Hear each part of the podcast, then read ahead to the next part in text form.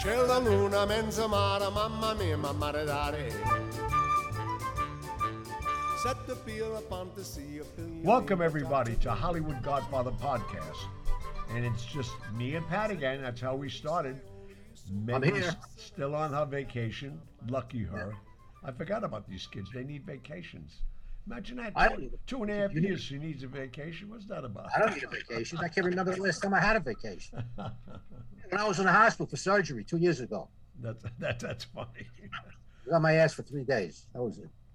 Well, today we have really an interesting show because, as you know, because we all saw it on the news, Anthony Scotto died this week. And to the people out there that don't know my relationship with this family, I mean, it's so convoluted and it's part of tonight's topic, even with the assassination of Robert F. Kennedy.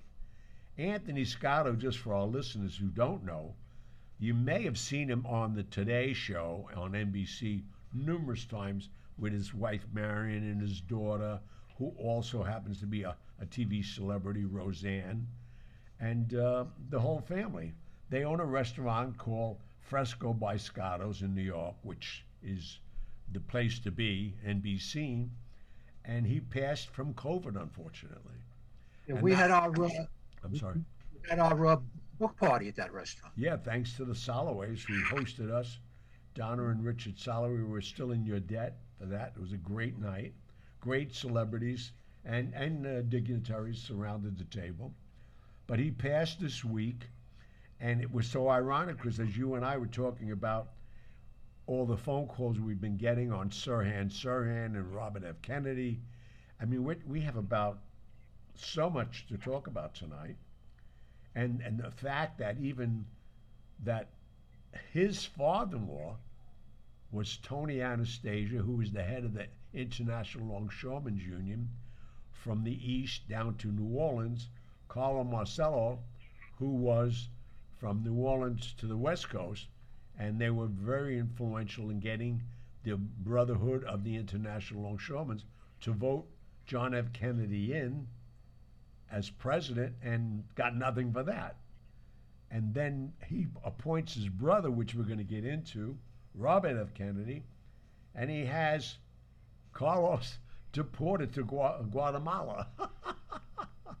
so this is going to be an interesting show. But first, I want to pay our respects, Pat and I, to the Scottos who hosted our book party two and a half years ago.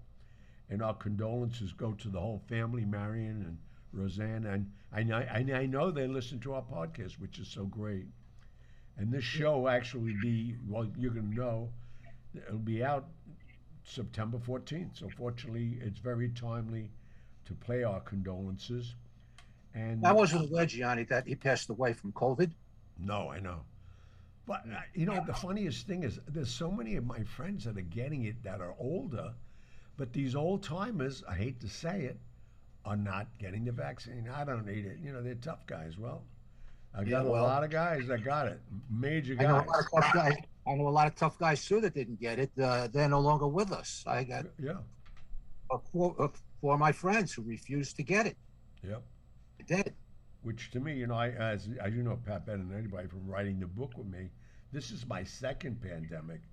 I was part of the experiment to the polio vaccine, and it's amazing to me how people t- now, not that they gave them an opinion, I mean, all their kids and all of us had polio shots, uh, malaria, you name it. We have always had all these kid shots that you had to have before you go to school.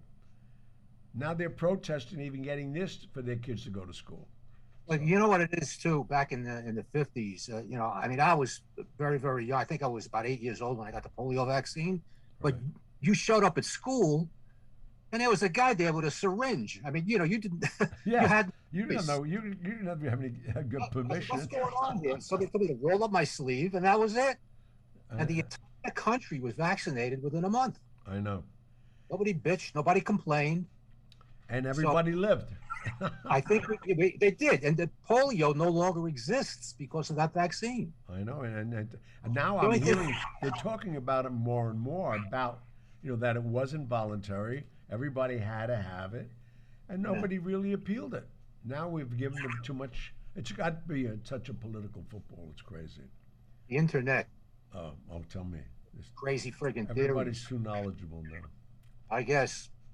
Well, again, I, we want to both Pat and I, and I'm sure Megan, there's to pay our respects to the Scotto family.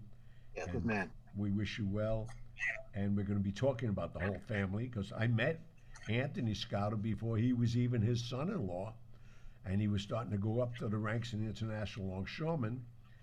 And uh, what most people don't realize also, Tony Anastasia was the head of the International Longshoremen's Union, but also was a, a full book member, paid up dues of the Gambino family. I understand, I understand, Gianni, that he had a, a rather infamous brother. Tell us about that. Oh yeah, well that is very interesting because again, a coincidence how all of this we get into wound. His brother was Albert Anastasia, who created Murder Incorporated, who I had the privilege of portraying in a movie called Lepke, starring Tony Curtis. I mean, when I started doing my research, I was saying, wait a minute, I'm I'm interwoven this whole thing tonight in so many ways. And you know, I, I obviously, and, and our audience don't know this. In 19, oh, when was it? Geez, 67. Tony Anastasia stood up for me for my Holy Communion at Lady of Mount Carmel Church in Brooklyn. So he's actually my godfather in religious life and in You know, real life. whoever said, you know, you, you ever watch TV and you see these uh, uh, cops and detectives, and they always say, I don't believe in coincidence. What kind of bullshit is that? I mean, you, that coincidence is part of life. I mean, it- Oh you yeah, know, I mean, talking about everything that uh, that uh, relates to you regarding one person. That unfortunately, Yeah, it's, it's thank God. Well, thank God. I you know I've been as you know from writing the book. It's and thank God the book we're talking about for you who don't know who've been living in a cave is Hollywood Godfather: My Life in the Movie and the Mob, written by Pat about me and my life, and I we're proud to say it's still on Amazon. We have over 4,500 five star ratings or reviews, and we're still selling books. uh, and I, I can attest to that by my latest royalty check. Yeah, I love it. It's unbelievable. so let's get into the show. How we do, why we're doing the show, is I'm sure everybody out there knows that after 52 years, Sirhan Sirhan is up for parole, and they're recommending it. And two of Robert F. Kennedy's sons sent letters in supporting him getting parole, which this Well- is fine interesting. You know, you know, we, we also have to qualify that because the rest of the family is against it. Yeah. rest of the Kennedys, just just those two. Uh, they said, well, he did 53 years. He's okay now. I mean, look, if, if somebody killed my father and I couldn't get at him, Hello. I would certainly want him to finish his days in prison. Of course. And I don't see him getting out how he's going to contribute anything to society. And as we get into the facts of this, as we know it, the guy didn't even know what he was doing. He was hypnotized. Well, that's he came up with a lot of excuses over the years. The uh, the, the hypnosis thing didn't come in until about 20 years later. He also said he was drunk, which is not an excuse. But anyway, when we start to get into his his history, fascinating guy. Oh yeah, no, I, I'm so happy that you know we, we got a chance to do this, and uh, so let's get right into it. I mean, I know you've done a lot of research. I did, so let's start talking about that day. What was it? Uh, June fourth, I think. In yeah, when was it? June fourth, nineteen sixty-five. 68. Or sixty-eight, yeah. Yeah, uh, anyway, let's let's just do uh, let me do a little background on this guy so the people who are aware uh, of who Sirhan Sirhan is. He was a uh, a Palestinian militant, but he was born and raised in the United States. Uh, at one time, he went back to to uh, Pakistan, spent two and a half years there, and he, he was still young. He was still a child, and and and came back.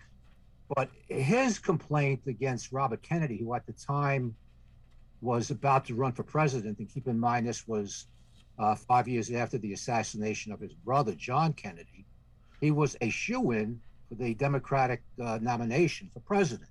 And probably he would have handily won the, the, the presidency in the general election. Well, you know, it's a, another bit of fact that I don't know if you have it there. I do. The day that he shot him, he was already approved in two in two uh, two states.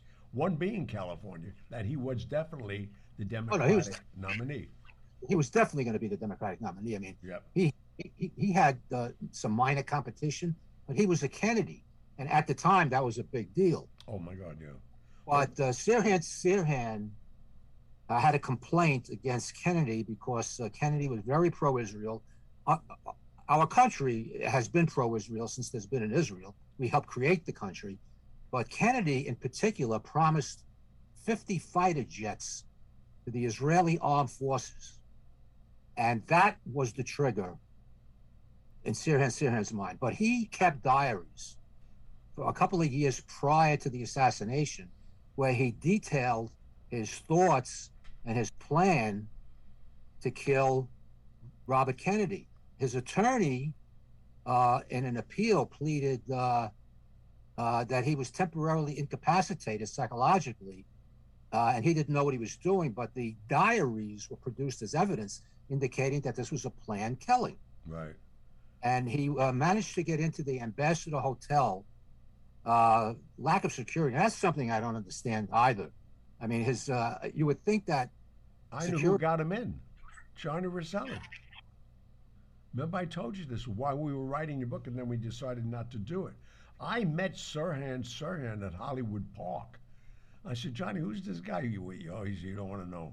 But I, I mean, he said it's Sirhan Sirhan. You'll, you'll know, you'll know about him. And he already got him a job at the Ambassador Hotel. He was, he was a busboy there. And the guy who was shaking the hand, the kid behind, uh, uh, what was his name? A Hispanic kid, which is his friend and roommate. They were both living together. That's why they had, I mean, they had everything set up for him. And what I know about it, just from hearsay, obviously, from Roselli and, and, and Sam Giancana and the people, the powers that be that wanted this guy dead, especially Carlos Marcello, because he deported him, which we'll get into. And that was one of his first acts of, of duty as Attorney General. He had him deported back to Guatemala, which he falsified those papers, but that's where they shipped him. But with all that said, that's how Sirhan Sirhan had all, like you're saying, how did he get all access? He was working there, well, and that never came up. to be to be a devil's advocate here, security was so porous there. Uh, when he went through, uh, after he got through speaking to his crowd of supporters, for security purposes, he was led through the kitchen of the hotel. He was supposed to get into his limousine and take off. The kitchen, if you look at the videos, and they're all over YouTube, was packed with people, supporters, celebrities, journalists. Uh, I, they call that security. I mean, Yeah, I know. it's Well- the same thing when the Lee Harvey Oswald was killed. Uh, I mean, it's just so many people. You, Well, you you know, know, you- the interesting that you're bringing that out because the thing that what most people don't know, he got shot a little after midnight. That's how long this rally was going on, and as you said, he was ready to make an exit, and anybody that was anybody, they let him know the pattern that they were going to, he, they were taking him out in. He wasn't going out the front door. this this was supposed to be the safest way. This is 12:15 a.m. on uh, June 5th, 1968, Right. and uh, he uh, uh, Sirhan Sirhan. So the story goes, and they have evidence to back it up. Of course, he was armed with a an Iver Johnson. This is like a Saturday night special. These guns are garbage. Uh, an Iver Johnson 22 revolver, which held eight shots.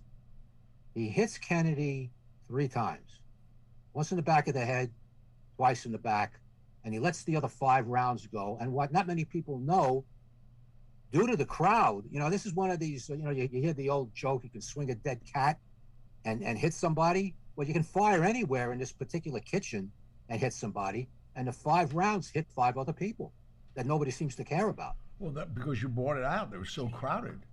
Yeah, I mean, he just kept on firing. Uh, you know, Kennedy went down, and he hit these these five other people, uh, and he was tackled by quite a few celebrities. He was uh, tackled by George Plimpton, who's a famous uh, famous writer, sports writer, and he wrote lots of novels. Uh, Jimmy Breslin, who was a uh, a I know columnist. Jimmy. Yeah. Yeah, I, I know Jimmy too. He used to uh, uh, babysit for a friend of mine's kids. Uh, but that's another story. But anyway, uh, Jimmy Breslin was there. Pete Hamill, also a columnist who just passed away, and former professional football player Rosey Grier, who actually sat on him uh, to protect them. Well, he Uh, he wasn't getting up. Rosey Grier laying on you. Uh, Rosey Grier weighed like 300 pounds. Uh, but people were, were looking to tear Sirhan Sirhan apart. I mean, you know, with everybody immediately, of course, flashes back to JFK. And they said, what, another Kennedy is going to get, you know, I mean, they just went crazy. Uh, Rosey Grier held him for the police. Uh, and the, the other five people, if anybody's interested, uh, was a uh, u- uh, union official for the uh, United Automobile Workers, uh, an ABC uh, TV unit manager, a reporter with the Continental News Service, which is now defunct, Elizabeth Evans, who was a friend of Pierre Salinger, who, by the way, also passed away, and one of Kennedy's campaign aides, a guy named Irwin Stroll. He was a teenage Kennedy volunteer. Now, at 22, people say, gee, if you're going to pick a gun to assassinate somebody with, at 22, you, you know, it's a very, uh, people think it's it's a very ineffective round. Just the opposite. And I'm sure, as Gianni can uh, can attest to, that's the I carried them all the time, 22 long. it's, it- it's the gun of choice for an assassin. Of course, in a different configuration than a revolver. Right. But 22s, uh, historically, particularly back then, they were all lead-headed bullets, and when they entered a target, they just fell apart. They shattered, they ricocheted, and they got to, they were very deadly. And there was no They, they rip up the insides. I mean, if they used to say if you get shot right with a 22, you better get shot in the emergency room because you will not survive. you know, it, it, the, the bullets shatter, and these tiny little fragments of of, uh, of the round can go anywhere. Right. uh, uh, you don't want to get shot with a 20 well you don't want to get shot with anything but particularly a 22 and particularly in the head uh, i mean with any round but particularly with the 22 uh, Well, I hate to bring it up to our audience, but whoever didn't read the book, that's what I shot Lorenzo Morales with in my club. i thought everybody read the book I'm not yet. Well, the, for, for, the, Yeah, yeah, I- for the four people that didn't, that's the same the same gun I used in, in 1958. the purple, the purple gang out of detroit uh, 22 high standard semi-automatics were their gun of choice to kill people uh, particularly for the uh, devastation of the round but it, it had little recoil. Not to get too much into ballistics but you can put a second round on target without having to come back from a recoil Right. which a hand can move. Yep. you get a nice group into somebody's head and walk away. But so that's the round he used and when people say why did he use such an ineffective round? Well we know that's not true Yeah, I mean, it, it, to me, I was told about that long ago. The only thing I never never understood why they were using automatics and not revolvers. I used a 20, 22 automatic one time, and it stovepiped on the third shot. There know. you go that, that's why people use revolvers if they want you know uh, semi-automatics have, have come a long way even since you uh, shot that guy in, in your club uh, ammunition has come a long way you know g- guns like uh, like glocks and Sig Sauers they didn't have back then Yeah, but I, I I had a Walther PPK and it's it's stovepipe. You can't It's get a better gun than that. well yeah you could Really? Think- Walters that were made in this country, the Walters made in Germany, were excellent guns. But a- around the lower, the the uh, the early '80s, Wasn't the Walters made in England or Germany? well, Germany, Yeah, that's what I Uh, thought. it, it, it was a German gun, but they sold out, and the guns were then made in the United States down south somewhere, and they Oh. got to be reliable, which is one of the reasons you probably had a stovepipe. Yeah. But people don't know what a stovepipe is. That's when a round is being ejected uh, the shell casing is being ejected from the semi-automatic pistol after it's fired, and it doesn't fully eject. It stands up, and it looks like a A stovepipe. chimney, like a chimney. Yep, and that's where they got the name from. It's called a stovepipe. And The if last, that round, the last thing you want to see when you're shooting a gun and, and, you, and your gun Yeah. is jammed and there's a stovepipe, you, Yeah, and if that round can't eject, the next round can't be loaded into the chamber. That's why you know hitmen normally will use revolvers. yeah, That can't jam, ever. It's impossible. uh, of course, just keeps You rolling, just keeps rolling along. Oh yeah. but anyway, uh, uh, his his uh, uh, his excuse was uh, Sirhan Sirhan pleaded. Believe this on believe it or not, he pleaded self defense. Uh, initially, not too many people know this. And you ask yourself, well, how can he possibly plead self defense? He shot a guy three times in the back. He said that because Kennedy was ordering these 50 fighter jets for Israel, he was preventing Palestinians from getting killed, thereby saving their lives. Ergo, self defense. Yeah. Well, you know, the funniest thing about that is uh, what the, the knowledge I got from firsthand while this was happening, and that's why they looked for this guy, like uh, even um, Carlos Marcello did when he wanted Lee Harvey Oswald. He used to listen to him. He was a fanatic on radio. This kid, somehow or another, was brought in by Chicago, and they convinced him if he becomes president, they're going to annihilate Palestine. So you better just do what you got to do. And basically, they they had the basic speeches of, of Robert F. Kennedy. There was always these buzzwords that supposedly triggered the hypnosis, and you couldn't stop this kid. Well, after a while, this wasn't his original. That wasn't his original excuse. Twenty years later, his second attorney decides to bring this hypnosis thing into play. The, the, the judge just like rolled his eyes and threw it out. You know, in other words, if he, they had some evidence as to him being hypnotized, whether they were 20 years to, Right. say anything about it. But you know, uh, you, you can't blame an attorney for doing that. You know, you try to get no. out. He was originally sentenced to death, and there was a uh, a, a law that was passed in uh, California in the 80s that outlawed the death penalty that was retroactive. So he got life with the possibility of parole, and here we are.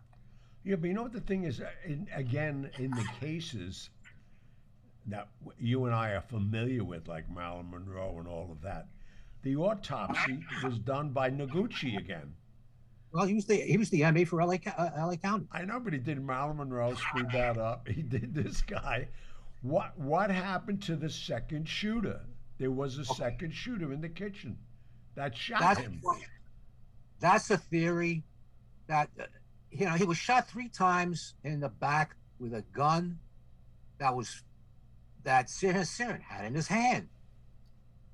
The only thing that I can figure, because all the ballistics, all the rather uh, history that uh, I've, I've researched on this in the last few days, nobody talks about a ballistics test. And I think the reason that they didn't do it is because they couldn't get ballistics from the soft lead bullets that went into Kennedy's body. The point is, three of- he had he had an eight shot revolver Right. back then. All eight shots were accounted for.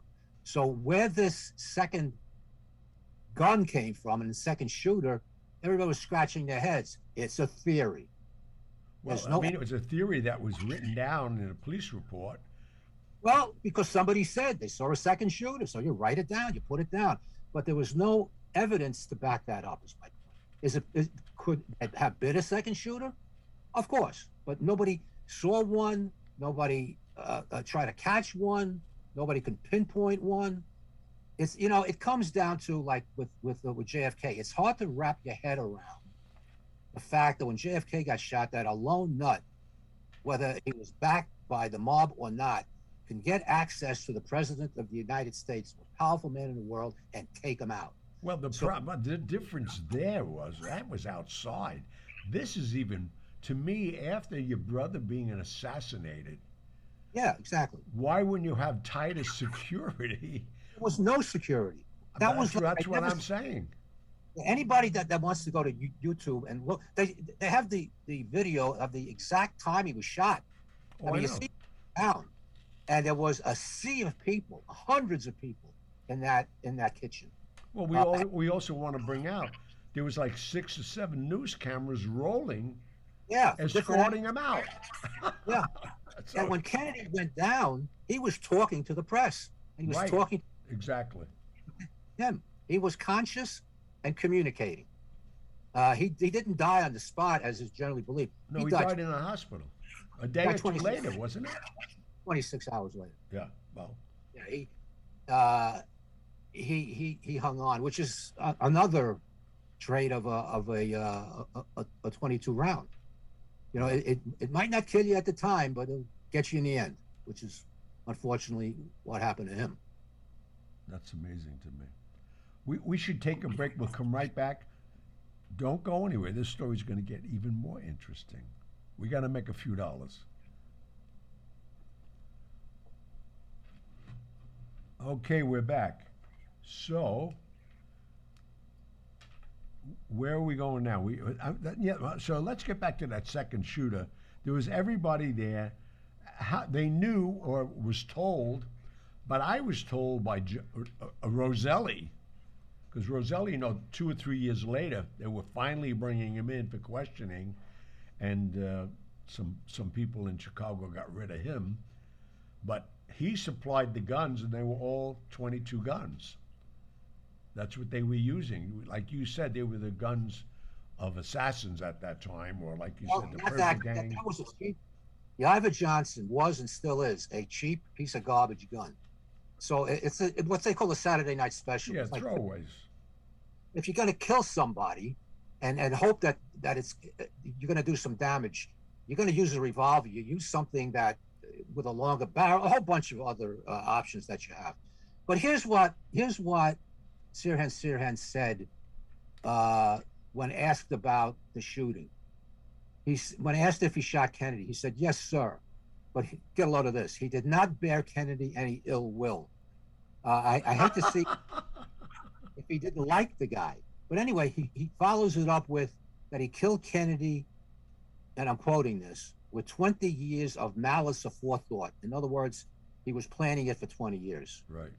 Diaries backed it up.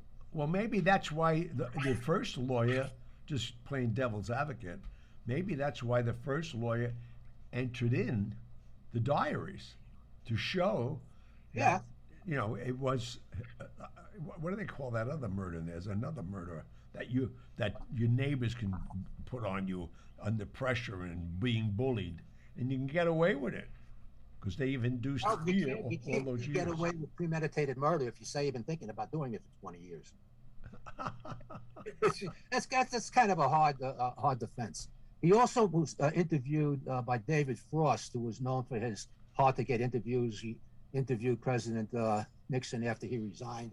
But anyway, in uh, 1989, uh, uh, Sirhan Sirhan uh, referred to the time since the creation of Israel.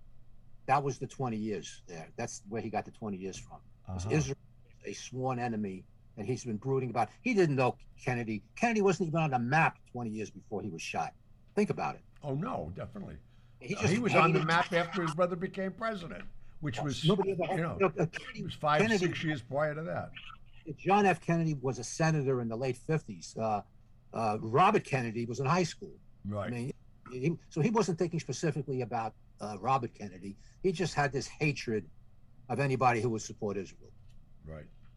Now, the the defense about the second shooter. Uh, I'm trying to get to the point. I made a whole load of notes. There was a and and an uh, older man. He was in his 80s at the time. He was 81 years old. Uh, who said he absolutely positively saw a second shooter. There's one guy and I'm trying to uh, trying to find his name, but it really doesn't make a difference. I'm paraphrasing what he said. But he was Uh, right behind him. The report. Well, he was he he, he was in pro- proximity enough where he could have seen a second shooter, and he, he swore that he saw a second shooter. They Oh, didn't even. Oh, the older man, you mean? Yeah, but He- he- yeah. he was a guy in whose uh, name uh, escapes me, and I wrote it down. And of course, I write like a doctor, so uh, I can't read my own writing. It's here somewhere, but uh, Well, the other, the other, the other busboy. I don't know if you have, this name came up in your research. Juan Romero. He was shaking Ken, Kennedy's hand when he got shot. guy held his hand. Yeah, Yep. Yeah. That's what I'm saying. He said he saw the second shooter behind him but I'm still looking if I know. because Sirhan Sirhan was on his right, and this kid was shaking his hand as Sirhan Sirhan shot him. So I mean, it it makes sense that there was another shooter, but how are we going to find that out now? We'll never know that. And you know, if there's any evidence whatsoever, anything besides that I saw, you know, as as being law enforcement for most of my life, the worst kind of evidence is eyewitness testimony. The definite. Oh, you can so ask. confused. They, they hear a gunshot, they forget their name, forget about it. Well, you know, yeah, exactly. Or you can ask five people uh, who witnessed the same crime to give you their version, but they give you five different versions. I've had people literally describe criminals as men, women, short, tall, fat, skinny, or, or, you know, all, for, all, all the same shooter, all the same criminal. Uh, It, you know, it's, it's it's called a fog of war. You know, your heart is pumping. You hear these shots. He could have seen this. He could not have seen it. Without anything to back that up, they weren't even going to pay attention to it. It's amazing. It's amazing. True. I don't know. No. But so wh- wh- where do you think this is going now? And, and you pointed out earlier, why are these two two sons saying, "Yeah, let him out"? I think I I think we should examine the prosecution, the the district attorney's office's uh, support of well, the, not support, they're maintaining their, their their mum about this. This is the prosecutor's office who always goes to parole hearings, and in a case like this, a historic case like this, and and explains why a person like this, killing who he did, should stay in prison for the rest of his life. The DA's office hasn't said a word, not to support, not to uh, not to uh, uh, defend uh, uh, their uh, idea that Sirhan should stay in jail. Nothing.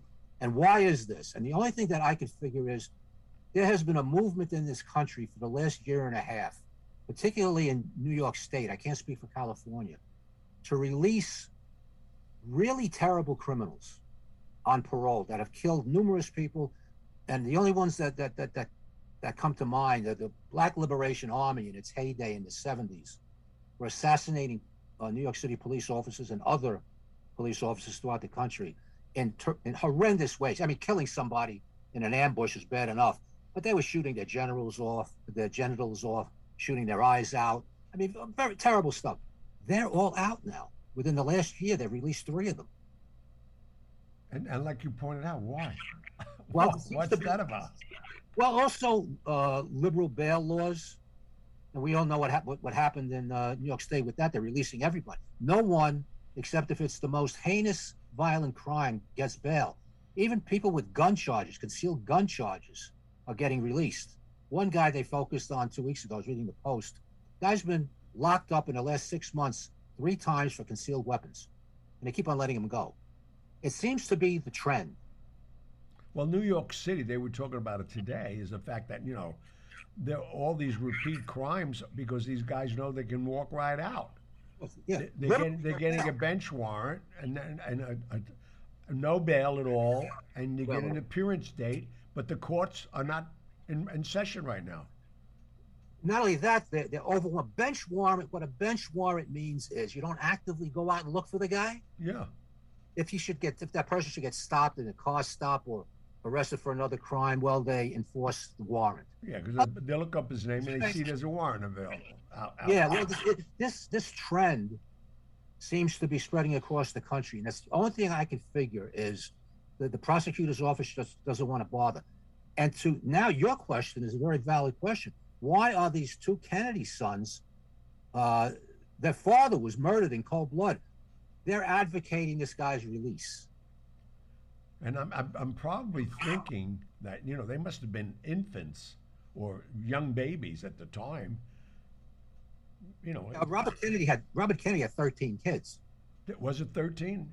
13, yeah. Now, 11 of them are fighting to keep Sirhan Sirhan in prison. These two, who are the most prominent, uh, let me scroll must down. be young, right? Uh, well, no, they're they're all they're older men now. Uh, oh, they were at the time, yeah, they were they were children.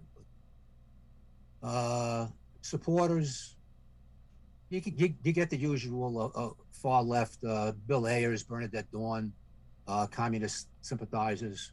But okay, Robert F. Kennedy Jr., who everybody knows, he's a prominent Kennedy, Right.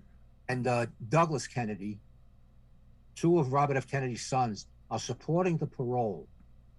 So Robert F. Kennedy Jr., who is Yeah. very, very political. That's the firstborn. Yeah. Wow. And the decision, uh, subject to a 90 day review by uh, Gavin uh, uh, Newsom, who is going to be governor of California probably for the next hour and a half. I know. mean- That's what I, I was just going to say. That. I'm, uh, Yeah, he, he's on a recall vote. And I don't think he wants to get involved in any of this. So I think he's going to walk away from this himself. He's not going to, he's not going to uh, uh, respond, elaborate. You're just going to let it go. And I mean, everybody is under the impression that this is a done deal. Sirhan's going to walk. Now he's got to be, uh, he's got to have a job. He's got to have a place to live. So it says here, Sirhan plans to live with somebody named Gianni Russo in New York. I'd let him come just for the publicity. Perhaps that's a misprint. Let, let, let's put the invitation out. Oh no, he's living with his only. Uh, he's going to live with his only surviving brother in Los Angeles. okay. He's got to have a job too. Well, I know a lot of friends that are in halfway houses trying to get jobs because now to get a job when you're coming out on parole, it's not like it used to be with no shows and that. Now you have monitoring on you.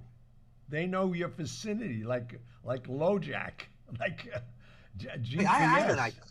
I have an idea. You do. I mean, the book is doing. Our book is doing very well, and all these signings you go to, it must be a real pain. Like to open up the cover, hold with one hand, write with the other hand. You can have this guy be a book cover opener. There you go. And then you sign the books. There you go. All right. You could be doing your. You could be doing a public service here. Well, I think this is going to be interesting to find out where he goes, and if if it's if we get enough response from our audiences that are listening right now, and they'd like us to try to go and interview him wherever he settles down, that that's a goal for you and I to go do that. I like to talk This to guy, this guy. this guy, will- this guy will talk to anybody. You stick a microphone in front of his face, and how far down the road do you think a mammoth book deal isn't going to Oh, be offered? forget about it. I mean, it's probably been offered already. I have, I've had a hard time getting a hold of our agent. I figure he's out in California He's with a probably con- holding his hand. yeah, No- waiting for Knowing Sir, Frank. Frank, where are you? I mean, I'm trying to call this guy. Anyway, Well, I think we really did a good job on the Scotto family, Sirhan, Sirhan, and these assassinations that are all intertwined because of starting with JFK, unfortunately. And it's Yeah. ironic. I, I did the math.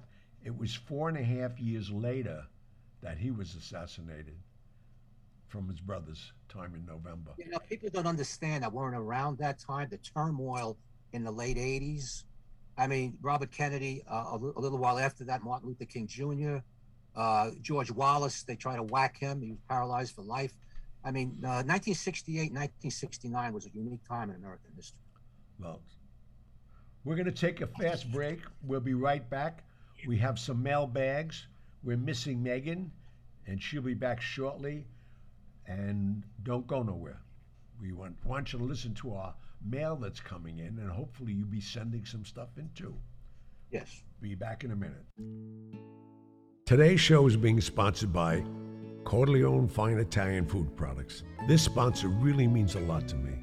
Corleone Fine Italian has taken the heart and soul of the Godfather films and created a line of food products that include pasta sauce, balsamic vinegar from Modena, Italy, Genco extra virgin olive oil from Sicily. They created delicious pasta sauces, marinade, tomato basil, arrabbiato, and my favorite, Clemenza's meat sauce. You will be amazed. You will think your grandmother made the sauce herself. CorleoneFineItalian.com. That's CorleoneFineItalian.com. Okay, we're back with the mailbag. And it's, Okay. it's not going to be a sweet, beautiful voice. It's going to be a raspy voice of Pat's. No, actually, you know, I could do a great Megan impression, but I'll save that for some other time. All right. All right. I got one question from Hugo, who said, uh, uh, Pat and Gianni, I, I know them. Pat Gianni, do you have any weird celebrity encounter stories for me? how many how many hours do you have? Yeah, I mean, Jesus, us? I'll, I'll, I'll start off with one that's that's very fast. Uh, I mean, I, I don't know that many celebrities except for, for, for Gianni and a few other people. But anyway, I wrote a story, a short story called The Prince of Arthur Avenue, and it was made into a movie. Uh, it's on Amazon, by the way, if anybody's interested. It's a short story, 14 pages. You're kidding? they pu- no, they yeah. publish things like that? Yeah, sure. Anyway, well, I did. I, I, I put it up there. Oh, okay. Uh, Those of you want to see it, the, the, the cachet, the, the, the thing with this story is no one was ever, ever able to figure out the ending before reading it. They never guessed it. And anyway, this producer calls me, let's do a movie. I get a call from Ernest Borgnine. Are you kidding me? I love. Leonard Bogner. Uh, the, the, the producer gave my number and he calls me. He wanted to play the main character in his 20 minute movie, uh, who was a uh, an aging gangster. All right. So he calls me. What a fun guy. Laugh and everything. I he's- love him. I says, how, how do you maintain your vitality? He said, I masturbate twice a day. That, that's a lie. That's what he said. I swear know his God. wife. So I, so I said, remind me never to shake your hand. Hey, you got a big, you got a big laugh out of that. What a nice guy. Anyway, uh, he, he didn't get it. Somebody, or he, he got sick and he passed away shortly thereafter. Right. But that's a weird uh, celebrity story. How about you? Well, I got too many, really. I mean, and, and I really, being in that business, I really can't talk about it because that would be the end of me getting anybody on the show. We're There talking about Okay. uh, uh, weird stories. You know. All right. Uh, from John, I'm catching up on all the episodes. Uh, you did one on Chinese gangs. I've been to New York's Chinatown recently, and I don't see any of these gangsters you described. Where'd they go? Okay. Uh, the gangs uh, fell victim to RICO in the in the late '90s, and uh, unlike uh, the American mafia, these Chinese gangs had one boss That's with right. no underbosses, and when they went, the gangs fell apart. However, that doesn't mean they're not not there anymore. What they did was they wised up, and uh, these these Chinese uh, gangsters all looked alike. They all wore black suits, spiked hair. Uh, uh, they they carried around uh, these expensive cell phones. You can spot them a mile away.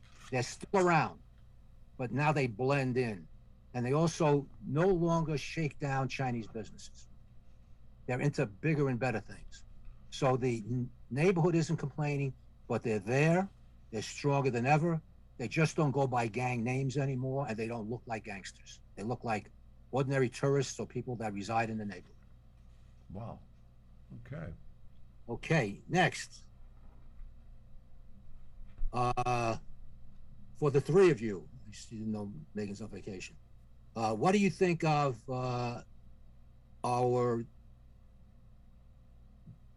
debacle? Couldn't make out the word in Afghanistan at the present time. Oh, okay, let's not get into that. Jesus. It's all going to be over by the time the show's on. There's Actually, nothing to be said. I was just looking at the news. It's over now. okay. You know, there's there's a great way to end a war. You you, you declare you're a winner, and you take off. Hello. And that's exactly what happened. It's over. They already, they already said we're gone, but it's over. The airlift is over. Everything's over. But the thing is that you know the amount of equipment that went went listed this weekend that we left, and they brought up where Germany blew up everything before they got out. We left them everything. You know, leaving a war. I have a little experience here. You're going to exfiltrate an area. There's a couple of things you do. One, you don't stop a war during peak fighting season, which is the summer in Afghanistan. That's number one. you, you plan ahead. as hard as that is to envision, you first get rid of civilian personnel. You, you, you send them to safety. When they're gone, you start to dismantle your apparatus.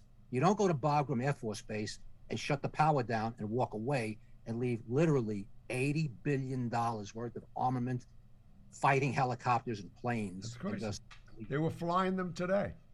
yeah. That's crazy. I, I don't know. I'm just flabbergasted. They, they did everything backwards. Well, look who's running the show. They didn't learn from Vietnam, where they, where they did the exact same thing. Uh, okay, that's about it. I mean, All I. I have one more question that would require two hours to answer. Uh, uh, Now do you- let's just say goodnight. We have. I think it was a great show, yeah, okay. and thank you for all listening. And uh, we'll be back next week. Send your cards and letters in, and and and your reviews. It's very Yeah, important. review- important. All right. Good night, Pat. Oh, Good night, night, everyone. Good God talk. bless you. Wear a mask.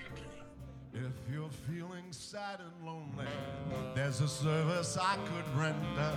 I'm the one who loves you only. I could be so warm, so tender. Call me. Don't be afraid, you can call me. Maybe it's late, but just call me. Tell me and I'll be around.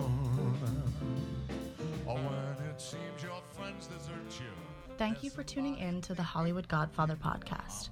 You can contact Gianni Russo, Patrick Picciarelli, or myself with your questions and comments through the contact section of our website, HollywoodGodfatherPodcast.com. You can also call and leave us a message at 646 776 3038.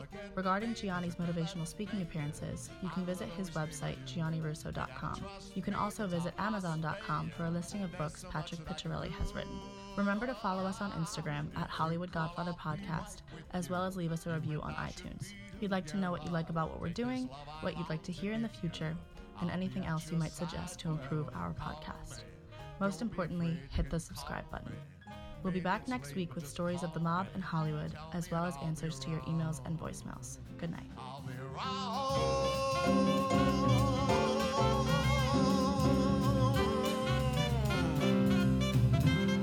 give me a call.